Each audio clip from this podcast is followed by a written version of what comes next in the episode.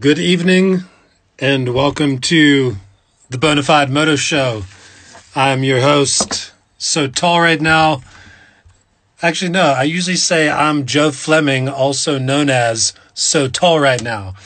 Um, so there, I said it twice. Um, thanks so much for joining on episode, what was that? I think it's episode 17. What number? 18. Episode 18 um, we are now ending week six of this show. Um, it's been amazing. Um, I actually wrote a little blog post uh, the other day that's posted on our website about my thoughts on the show. Um, just how great it has been to use Instagram Live as an outlet to engage with our audience and um, to like still have conversations with people that we would normally have outdoors. So um, it's been great. Um, tonight's guest is Charlotte. I phoned Charlotte the other day, and one of the questions I forgot to ask her was how to pronounce her last name. So I think it's Charlotte Rochenard. I don't know, um, but she's on the show tonight, so that's going to be my first question. Is please tell me how to pronounce your last name because I really hate when someone messes up my name, and I really like to give respect to people and make sure I pronounce their name right. So that'll be the first question. Um, oh, got a thumbs up. I think maybe I said it right. Um, and yeah, so it's Friday nights. Usually we do it around campfire, but my fire, or well, the fire pit that I had is now back home with Mersh and Justin. They're enjoying it. So back in my office for Friday nights. It's okay. Um, next week we have it. I think next week is going to be our last full week of the Bonafide Moto Show, meaning um, it'll be the last Monday, Wednesday, Friday that we have the show. Um, and then after that, I think we're going to scale it back a bit. So on Monday night, we have uh, Dutch from the Bike Shed. Um, uh, I've met him once before years ago on a transfer through London and um, love the Bike Shed. I think it's one of the coolest places in the world for motorcyclists. They do some really amazing shows. Um, they just had a new festival last year. Um, and what I what I'm curious to talk about with Dutch is their new volunteer program that they have going on, that is basically activating all of their um, all of their club members, which will allow them to deliver medical supplies and food to people in the London area, and it gives everyone who has a motorcycle a reason to go for a ride and for a good cause. And then on Wednesday nights, we've got a, a Liam. I actually forgot Liam's last name. He plays in a band called the Cancer Bats. He lives in Canada, and he was referred to me by Fuel Motorcycles. He's a guy that completed the Scram Africa last year, and he looks like a really fun guy, and I'm looking forward to getting to know him. And on Friday nights, we have the other half of Bonafide Moto Co everyone's favorite musician, Alan Shenton, is going to be on the show. So, Alan and I have um, a little bit of work ahead of us next week to try to figure out what some of our plans are going to be as best as we can figure them out um, next week. Um, obviously, a lot of our trips are Liam. Uh, Liam's last name is Cormier, um, so he's on Wednesday nights. So obviously, with um, the coronavirus and everything, a lot of our trips are canceled, our international ones. Um, not going to focus on them this year, but we need to figure out some new ways uh, forward in what we're going to do. And we are going to share some of that information with you on Friday next week. And as you saw, I was doing a little teasing last night on the Sabi Bubble Run page, which is December 12th through the 16th, 2020.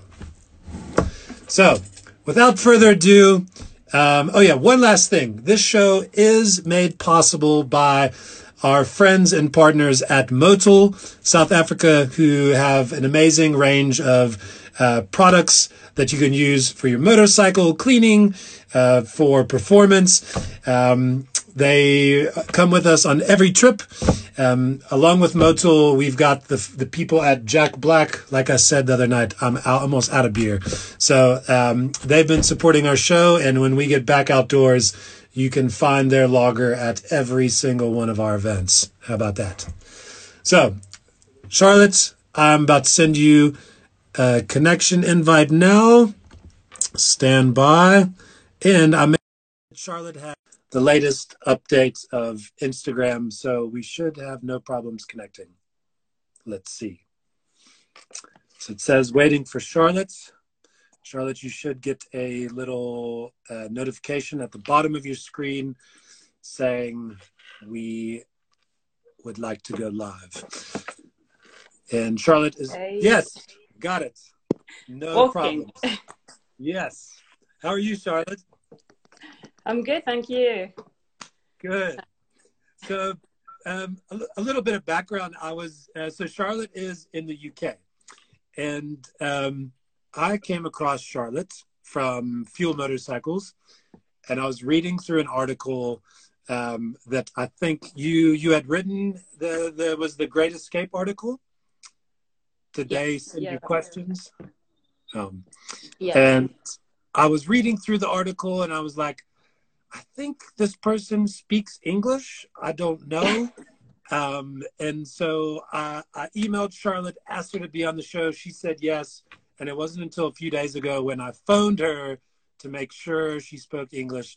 And I think we're going to be fine. I was a bit worried. I was a bit worried.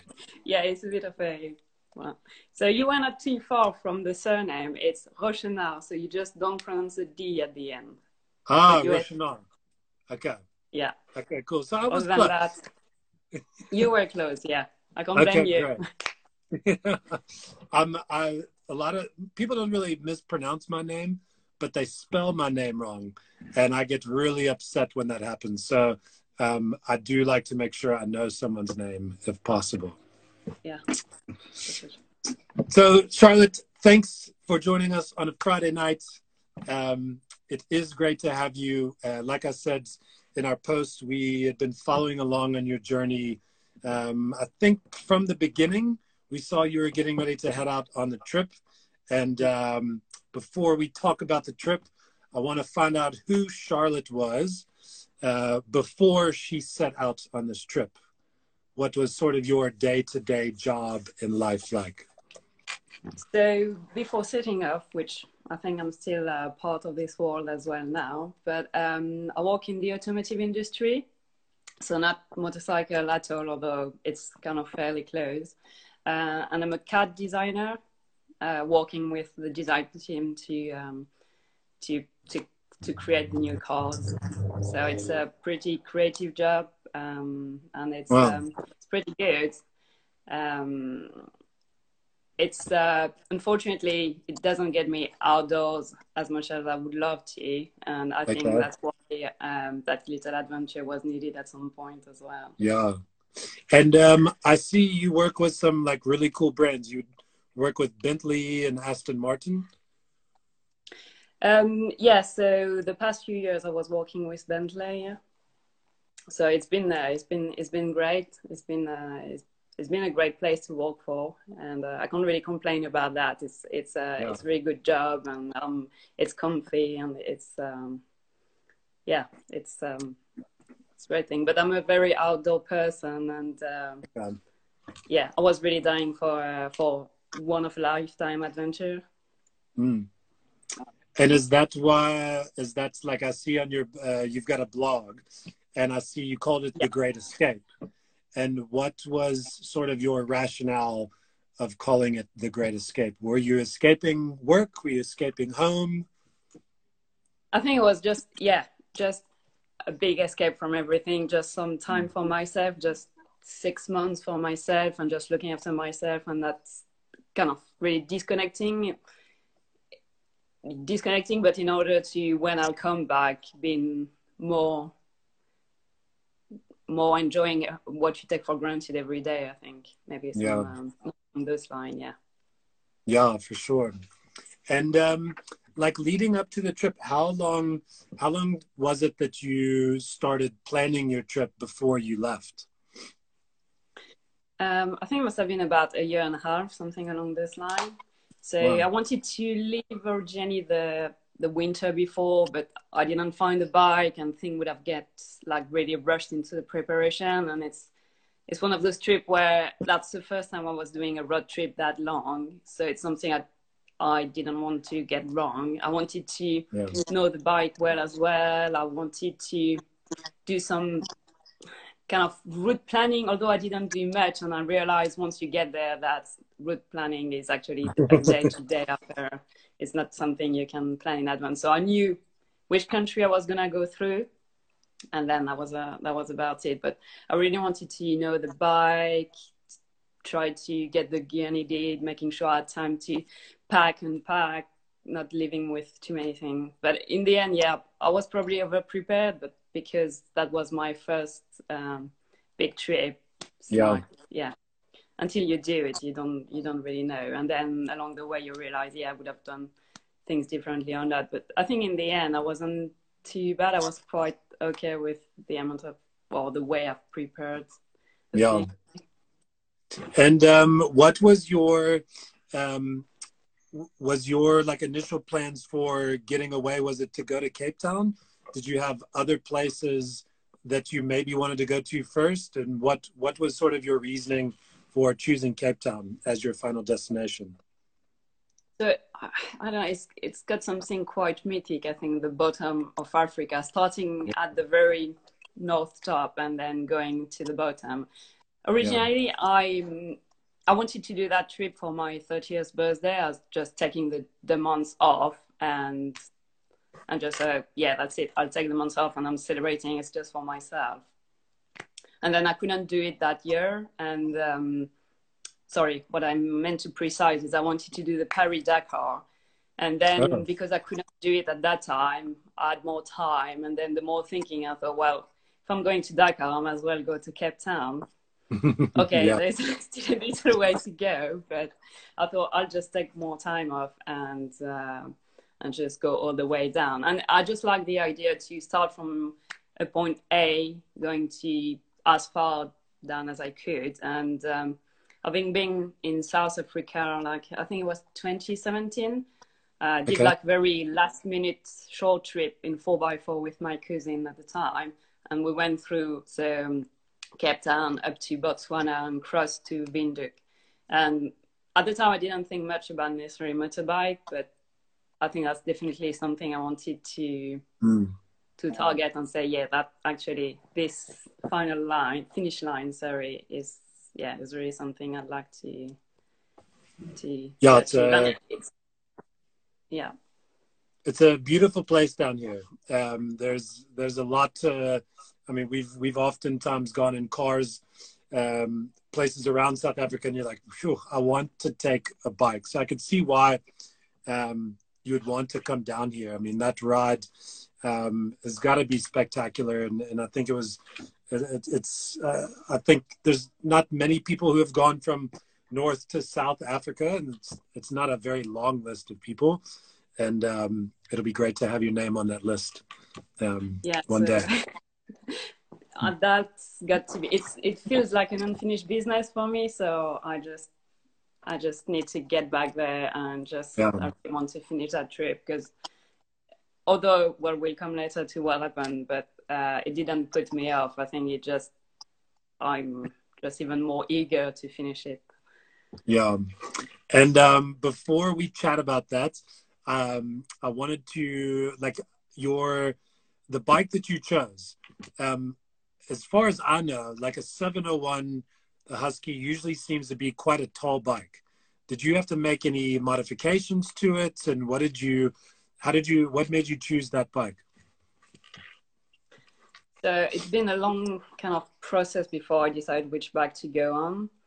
So back home, I've got like um, I've got two BMWs actually. So I've been very used to those. Although I learned to ride on a small um, a small Honda from the 70s, which was my, well, not mine, but my parents, my dad restored uh, this bike, and that's how I got onto bike and kind of first off-road test. Um, so the Husqvarna is something, or that type of engine is something I didn't know at all, and I Yeah. wasn't at first. I wasn't overly keen on a big one cylinder because it's got a particular noise and it is quite it's quite strong. But for an adventure across Africa, for me, what was really important is like a bike that I could pick up because Yeah, the bike falling is clearly something that was going to happen like sure. anyway. It's not something i could put aside. Is it was going to happen.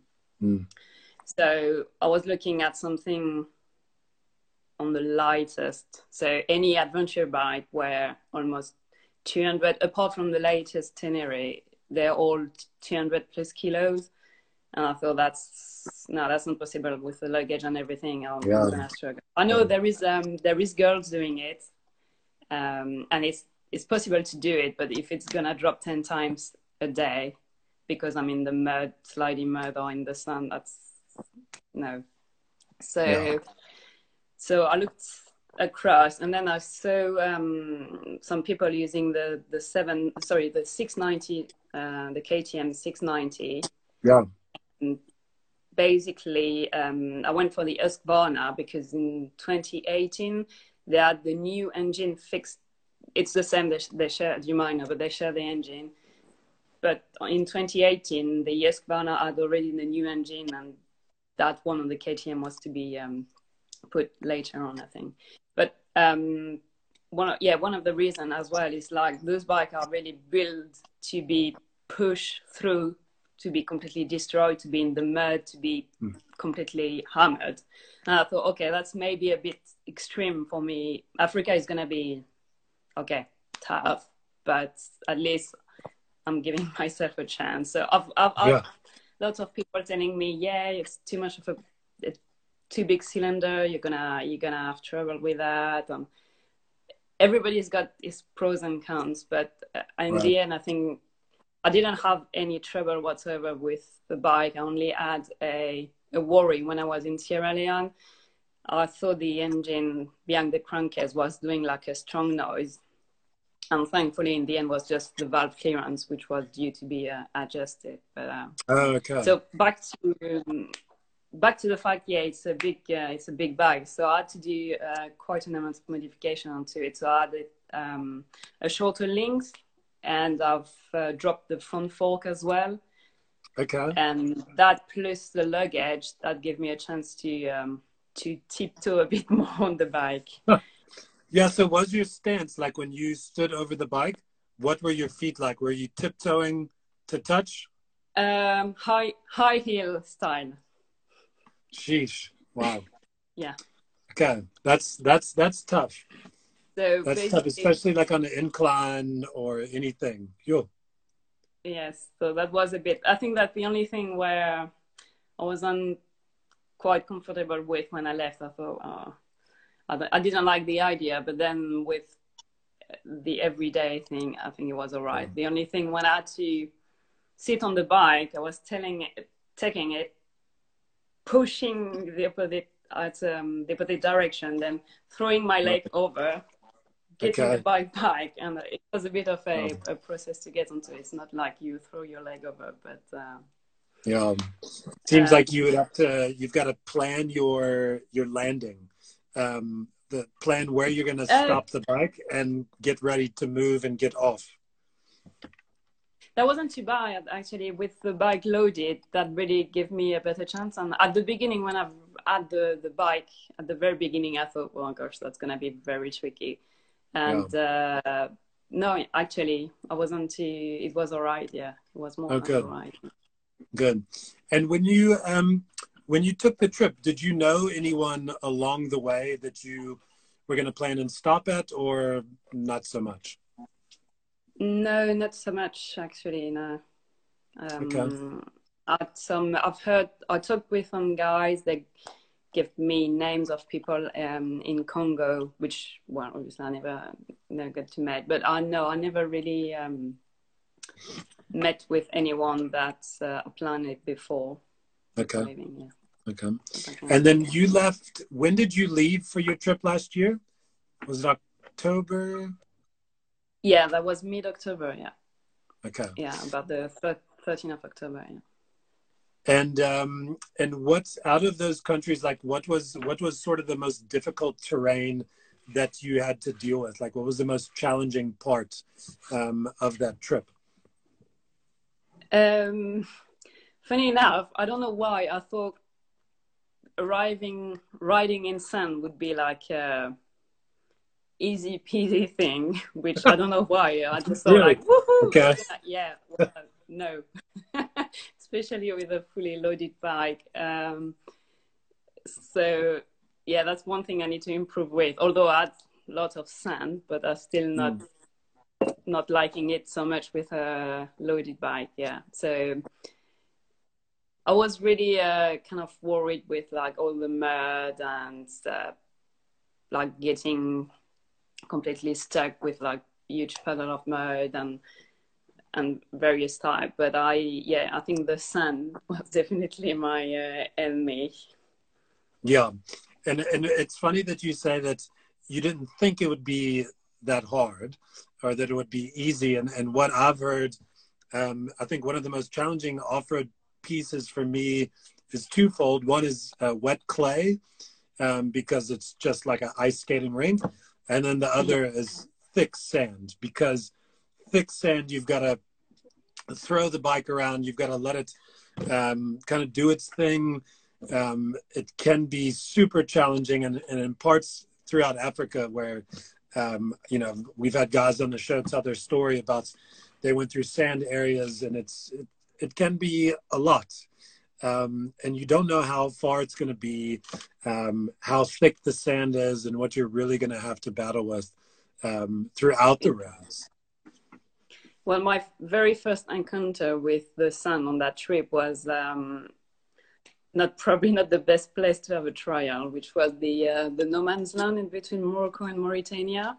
Okay. So that that's a place where it's um, I don't know how much now, but it's uh, surrounded with landmines, and you've got Uh. a stretch of field which is a mixing between sand and rocky place and deep kind of pool of sand and on. It, it's Right. very various.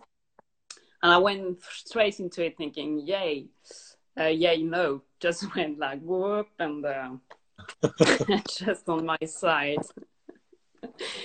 uh, so I thought, hmm, those five kilometers of no man's land are going to be um, very long and and you definitely it's definitely not the place you want to hang about because you said where am i going so i was trying to follow a, a sort of local car so I'm, at least i'm thinking well if he's going on the mine he'll he'll go first but um, there seems to yeah there seems to know their ways so. And um, Yeah. you said you went through Morocco.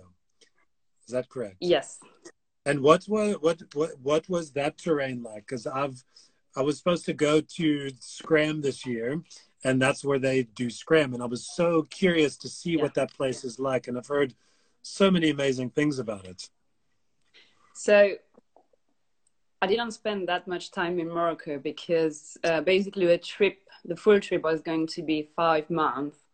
And for me, Morocco being quite close to home, it's easy to just go and go back if I want. So.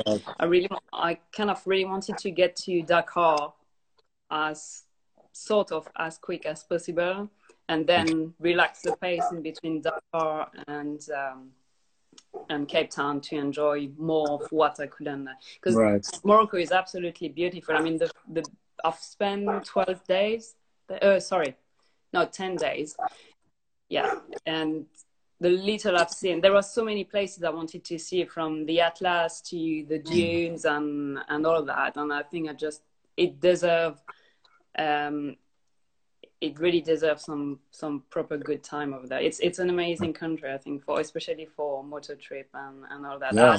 The route I took, just the routes, like the pro, the road through the mountain. Like the first day, um, I arrived in um, Tanger Med, and I went to Chefchaouen, and from Chefchaouen get Casablanca. The the road was just like amazing. It was just like really nice and twisty, and so it's there is everything. And I've had so many twisty roads, but then for same for off road and sun dune. I really want to do that as well. Um, one one day, and why not the Scram as well? yeah. Yeah. Yeah. And um, what's your? You were in Nigeria, correct? Yes. Yeah. And that's and what's what's terrible with me, I'll admit, being an American, we're not very good with geography. So I don't have a map in here of like the countries that go along the way. So I really don't know which one's at the top, which one's further, and how far Nigeria is from where you got to. So, um, how long were you on the trip? You said you left in October, and then your trip somehow ended around towards the end of December in Nigeria. Is that correct? Yeah, on the yeah on well on New Year's Eve exactly. Yeah. And um, leading up to that point, um, what was Nigeria like to you? Like, did you feel safe? Like every time I've heard of Nigeria, I always think, uh, I don't know, I always think it's kind of sketchy. Um, but that's just me. What like, what was it like for you? Well, so before I left for the trip, Nigeria was the only place or the only thing I was really worried about. I because with everything we hear about that, and also the visa was really, uh, really, really hard to get. So that's the only visa I got before leaving. So I got it uh, in the UK. So I had three months to get there anyway.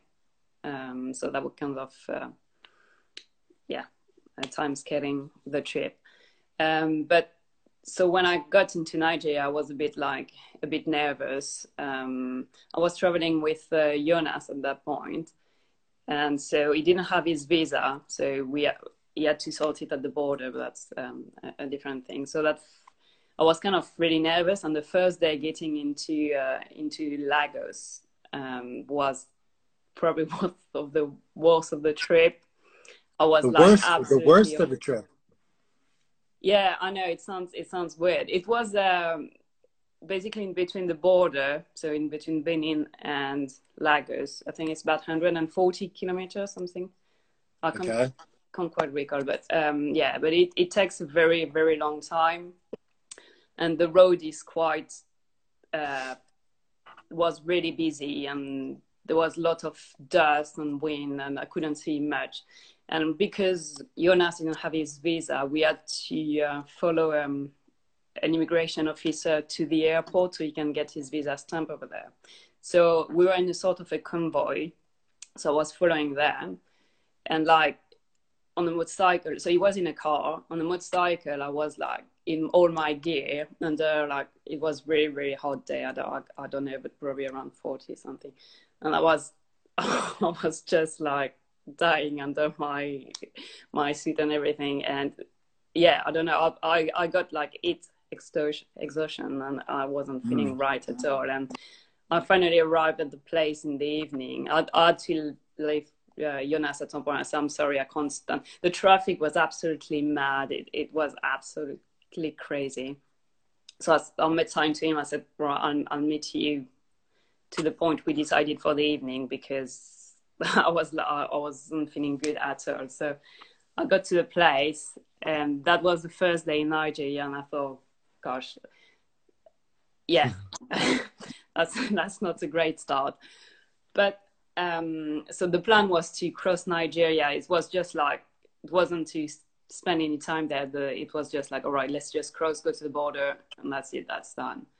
And all the people were saying, yeah, which is true. There is lots of uh, police stop, um, and it's quite impressive. Obviously, they've got like guns and everything. Well, well, you get used to it because it's like this in, in West Africa.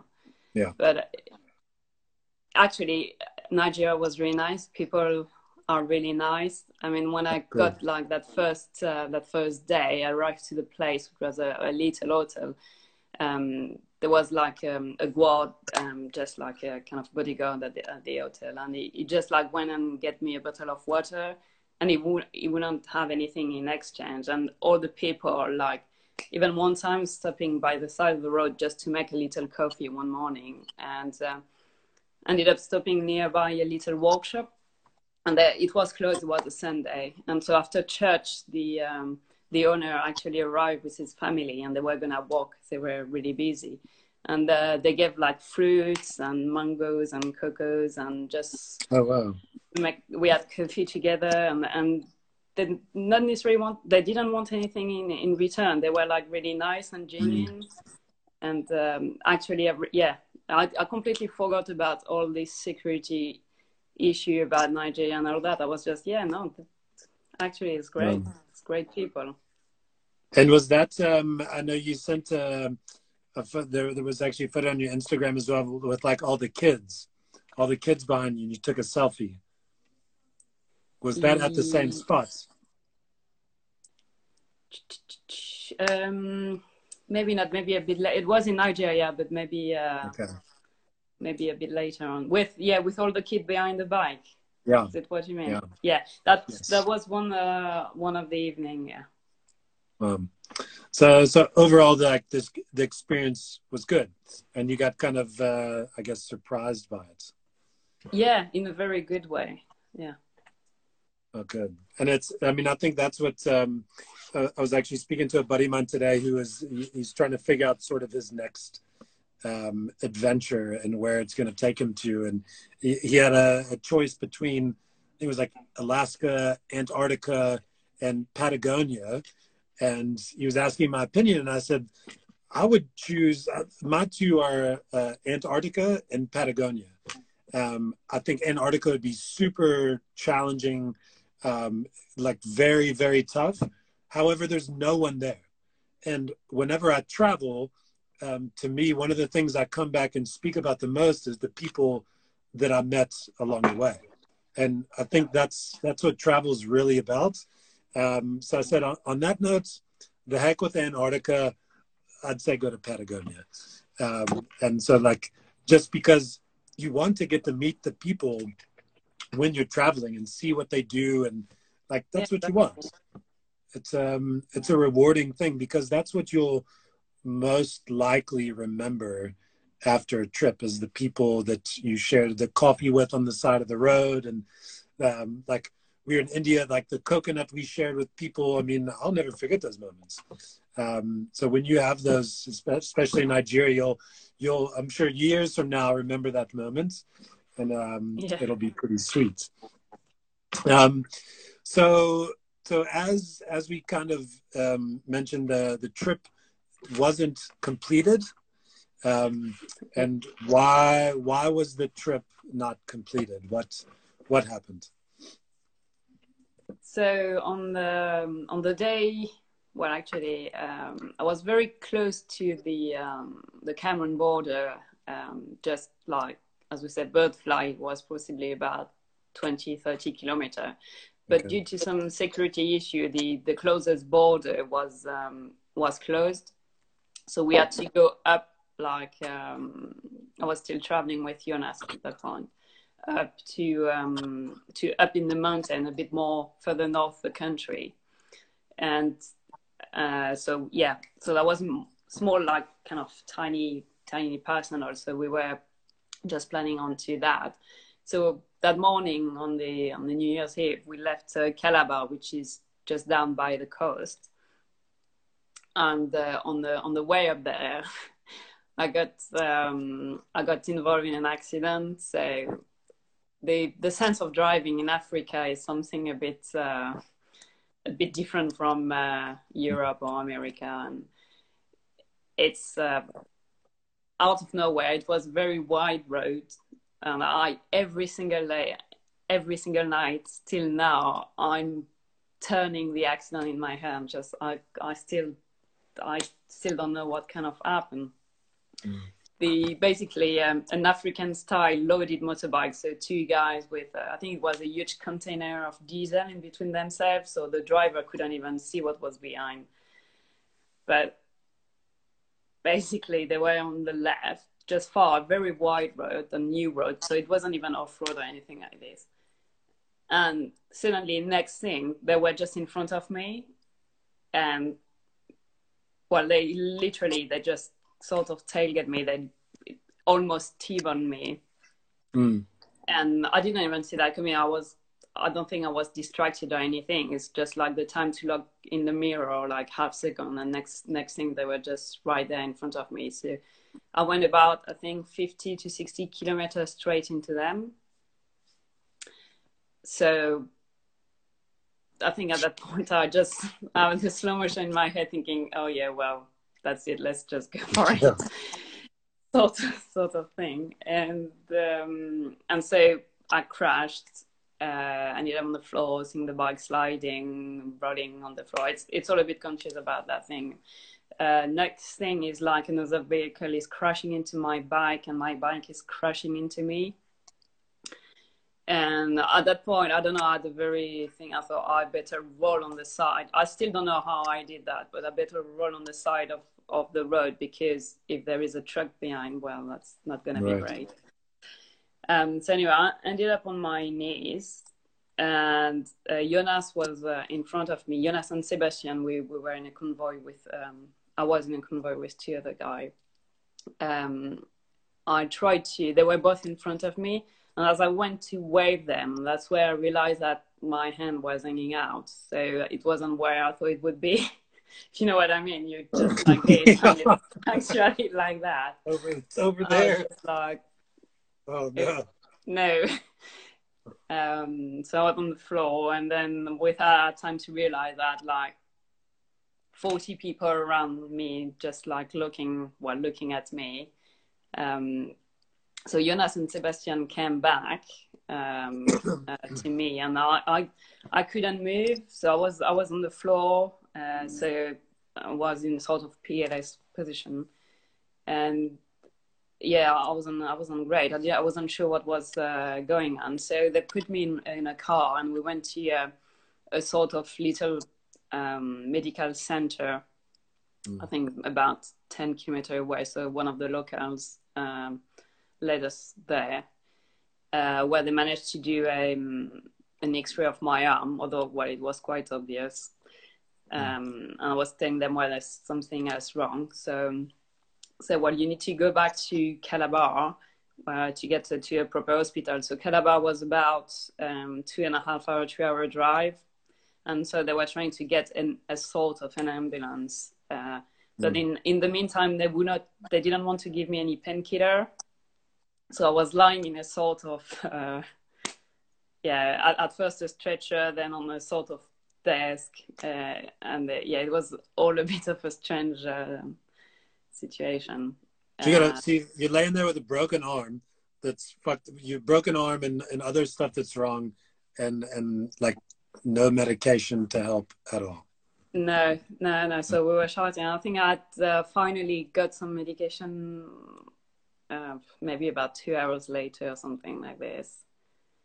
Um, yeah, I'm not. I'm not even sure. Which um, was a bit stupid of me because I had some strong painkiller in my in my bag, and on the moment I just didn't think about it because I was supposed yeah. to be on the medical medical uh, well with people that knew better but uh, right right yeah mm. sort of so anyway after quite some time they managed to get um, an ambulance which in fact was just a just a taxi van into which even my feet were stepping out of the car so so I was packed into this with uh, a little drip feeder of, uh, I think it was just um, a salt uh, solution type thing.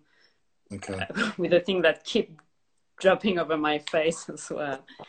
Uh, so got to back to Calabar into like um, a small, small hospital, a little yeah medical center, um, where they eventually did something for my uh, for my arm, and that I felt look, there's still something not wrong. I can't, I can't see it. I can't walk. I can't stand. I can't do anything. It's really painful. So on the first of January, uh, I've managed to get like a, an X-ray because I really wanted to get evacuated. So I said, you need to yeah. do an X-ray of my lung and and the pelvis because the around the pelvis, that's where I thought it was uh, it was wrong. So we did an X-ray and um, and they didn't see anything. And so they said, well, look, it's just like some spinal compression. So you'll be fine. You you just stay there and, and God will sort that. I was just like, mm, yeah, well, I'm pretty sure I'm gonna need a bit more than God on this one. um, and so happened that uh, fast forward uh, 10 days in Nigeria. Um, I so it took about 10 days to, to organize the evacuation. Uh, I, as we got into um, the plane, the doctor just looked at the same X-ray. I said, "Well, I'm sorry, but it looks like you've got a few fracture on your pelvis." I was just like, "All right, okay." I think I, uh, after that point, I was just like so glad I was in safe hand that I thought, yeah, whatever, yeah.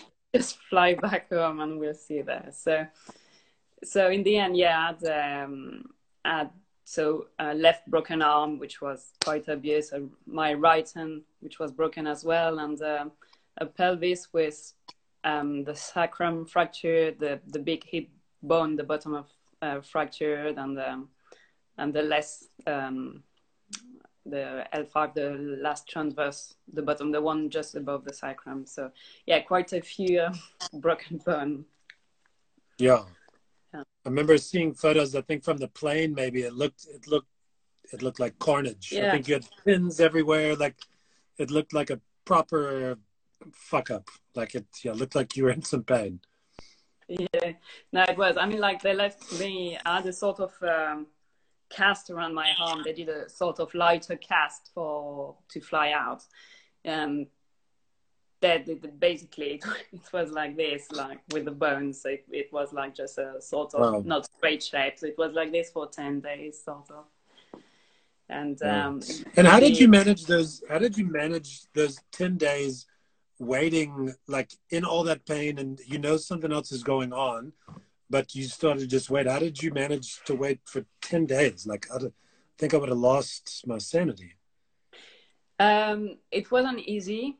Um, I was really, really upset about the fact that someone took uh, a hand of my journey at my journey without it wasn't my own fault it was someone else putting me out mm-hmm. of action and i was really I, I wasn't dealing at all well with that. But thankfully, at, okay. um, very kindly, I think he's watching. Uh, Jonas uh, stayed with me for yeah. 10 days. Yeah. So okay. he wasn't staying at the hospital like all the time, but he was with me pretty much every day. Well, he was, yeah, every day. So very okay. well looking after me and uh, getting me food outside from the hospital, uh, outside the hospital, oh, cool. and and like refilling my water and charging my batteries for yes. for the phone because job, most Jonas. of the time yeah uh, so yeah there was no electricity in the hospital most of the time because the generator wasn't working well and um, i couldn't turn at all on my bed and like one night i was hearing like a little noise I thought, what's that? And then after some time, I thought, like, that's got to be a mouse. And, and after some time, I thought, that's got to be a rat. So I had a rat in my room as well as a little uh, companion. So, wow. But the the nurses were really nice. Like Sam again is is like some very lovely people around. I had two really well, I had more nurses, but two really that uh, were really nice and like really keep me kept me going. Yeah, she's well. That's good. That um, you you know, like you. It, it, I didn't hear you complain about the nurses, and and to have ten days of not knowing what's going on, um, but to have like at least good care and people around you that um, were mm. caring for you. Like I'm sure that made it um, much better than if they were completely the opposite. Then I think things would have gotten a bit worse. No, yeah, that was really helping because the insurance people were such a trouble to to work with. I mean, I had to do. Mm. I don't know if I'd done like if I'd been worse and I couldn't use my hands. I was like dealing with them was just I had to be on their case all the time, and they supposedly had an agent in Nigeria, but the agent wasn't doing anything. Yeah. So I had to keep pushing all the time and asking for like the medical report which the hospital wasn't providing and it's mm. that's more yeah that's more about the that side of the nightmare but um wow but, yeah so so then the plane took you home and then you you had surgery afterwards and that was yeah. um, what mid January. Yeah, that was uh, on the I had surgery on the 11th. Sorry, on the 10th of January. Yeah, but uh, about 10 days after the the the accident, which isn't ideal for that kind of. Um, yeah, it's broken, a long time. Uh, broken leg. It's uh, it's yeah. quite a long time, but they've uh, they reassured me on saying that although it was uh, not in, well ideally you need that within 48 hours but they say you did a really good job of refusing having it done in nigeria because we've seen the thing and it's yeah. Oh, that's good. So, good. but um, I've, I've got to uh, add a little anecdote to the uh, to the accident. Um, the accident actually happened in a in a in a formerly or at least until a few years ago into a cannibal village. Okay. So there was a kind of a yeah another touch about it when i got to know about it. I was all right but actually i was going to be the barbecue for new year's eve. Whoa. Yeah that could have been interesting. That's the last place you want to be. Yeah so sure. no thankfully i got to know that uh, once I was back in Calabar at the hospital. So, but I was, yeah, I was just, I was laughing. I was just like, no, you, you, you got to be joking. It's, uh, and they were really serious about it. wow. Yeah, that's the last way you want to go out. Yeah, um, no, is, yeah. To be, is to be sitting on a barbecue, like, oh, this is not what I had in mind. Not, not today. no. um. So, so you had surgery and you've had quite a long recovery. Um, and when I spoke to you the other day, it sounded like your timing for recovery was kind of in line with with lockdown, and now like it's just been a, a, an interesting year. Yeah, yeah, well, yeah, it's uh, yeah, indeed. I was just like kind of sort of ready to get back in action when uh, when mm. lockdown started. So, but in a way, I guess it was good to take probably more time to heal because I was walking but still limping, still with a uh, a, cl- a, crutch, which now I just uh, walk around um, much more like normal. Um, yeah. So, and um, uh, and I saw recently that you were doing a you were raising funds for um, I think it was your local hospital that had helped you out. Can you yeah, tell us about that? Uh, that's that's right. So over the past 15 days, I walked uh, 100 miles. Uh, just yeah, just in uh, 15 days, uh, as to raise some money for the hospital where I've been evacuated to, so the, the nearby hospital, which is Coventry here. And uh, yeah, that was my way to kind of thank them as they very well looked after me, and I was um, wow. yeah, very very well looked after. I mean, if if the physio hadn't been there, I mean, they pushed me out of bed. That was quite, uh, yeah, that was that was quite something. I was, yeah. They pushed you out of bed. Well, when you've been lying in bed for like pretty much three weeks and you've got to sort sort of learn to walk again. Yeah. Um, I could, yeah, I was, yeah. So I was, yeah, literally in bed for for everything. So it took me about two days to just sitting on the edge of my bed without feeling sick. Then mm. after that was just to try and push myself up and uh, because you don't trust yourself because it's like there is a pain right. and you think that's it's probably not healed. I'm gonna do more damage. But the physio, mm. yeah, you can actually do it. It's strong enough, and that which is probably if I'd been stuck in Nigeria for much more, which was the the first choice of the insurance. They just wanted to leave me there uh, would have probably never happened. But well, I would have the recovery would have been much longer, I think. Um, yeah. But yeah, so so that walk, yeah, was um, a way to thank them because it's quite a difficult time at the moment. So it's uh, mm. a little a little help. So, but it helped me a lot, and now I'm walking just like normal. And, oh, cool. Uh, it's been a, a, therapy for myself as well. Actually. So did your did your um, did your walk improve quite a lot from when you first started and then from when you finished? Yeah, well, when I first started, I thought like, oh gosh, what did I do there? I've like claimed I'm gonna walk a hundred miles, and I was just like, this is not gonna work.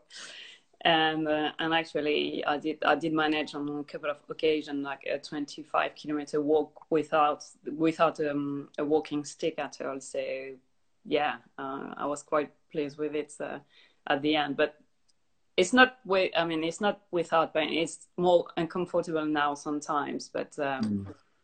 But it's normal. This this kind of pain or muscle around the pelvis are gonna take some time. But it's it's not it's not bothering me. It's not like it's not like how it used to be anymore. So. And will you will you get back to a like a full recovery at some point? Like it'll it'll be fine. Yes. Okay. Yeah. Yeah. Absolutely. Yeah. Oh, good. Good. And um, we we haven't spoken, but your you crashed your bike. That was in Nigeria. Is it still in Nigeria? What are you What are your plans with it? Are you going to continue on the trip at some points? What are your thoughts there?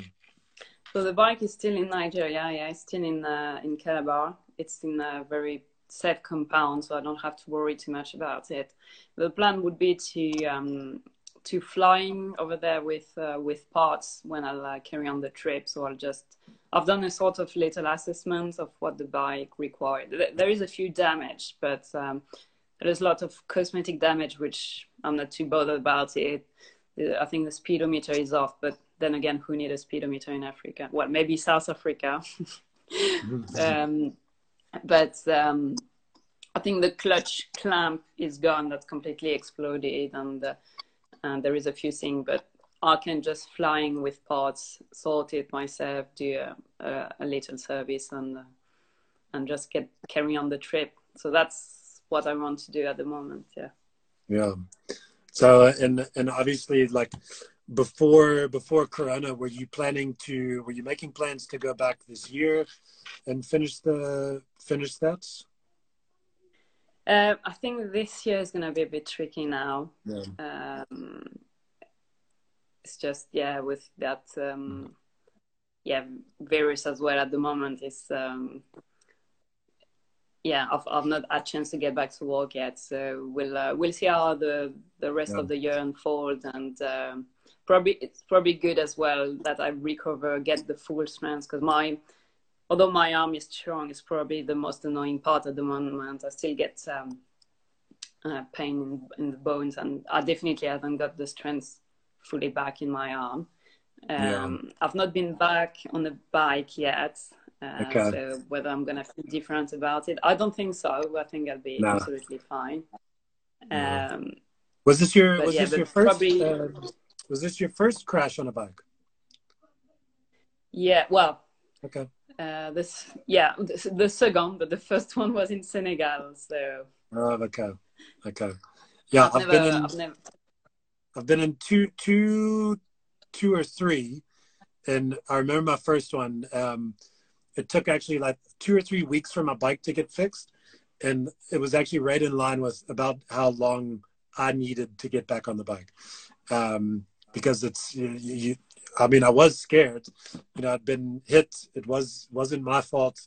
And so you're worried about other people. Um, so it does take time. And you had quite a significant accident. Um, so i could see that might be a bit hesitant but you also don't seem like the person type of person who'd be like nope, selling my bikes, never riding again. Um, I, I, definitely don't see that happening.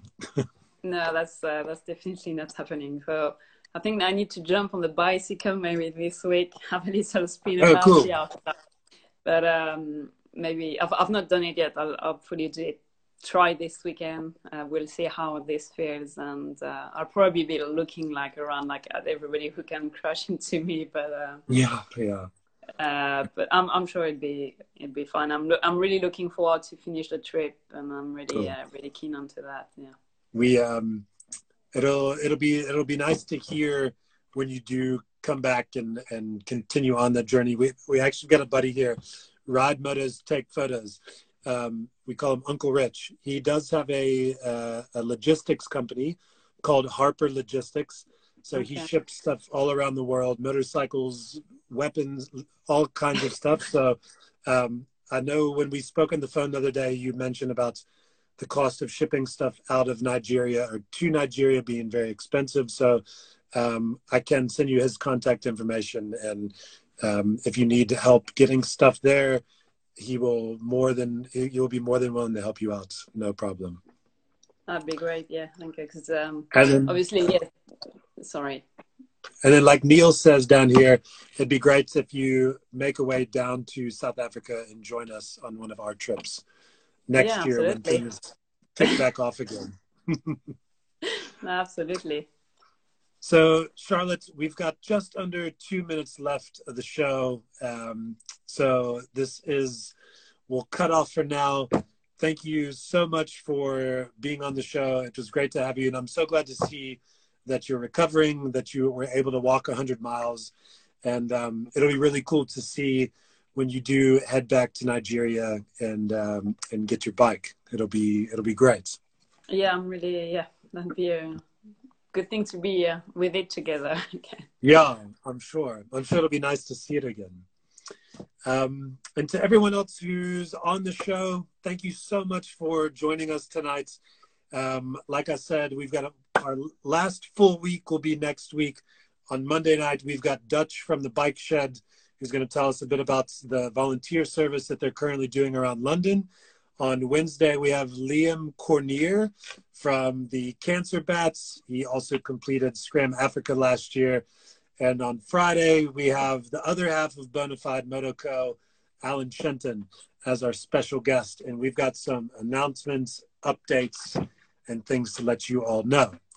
So that's it. Uh, Charlotte, I'll send you the podcast link to the show tomorrow so you can have it. Thank you very much. Cool.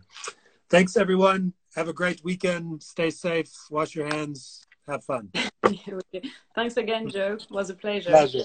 Thanks, Charlotte. Thank you. Cheers. Bye. Bye, guys.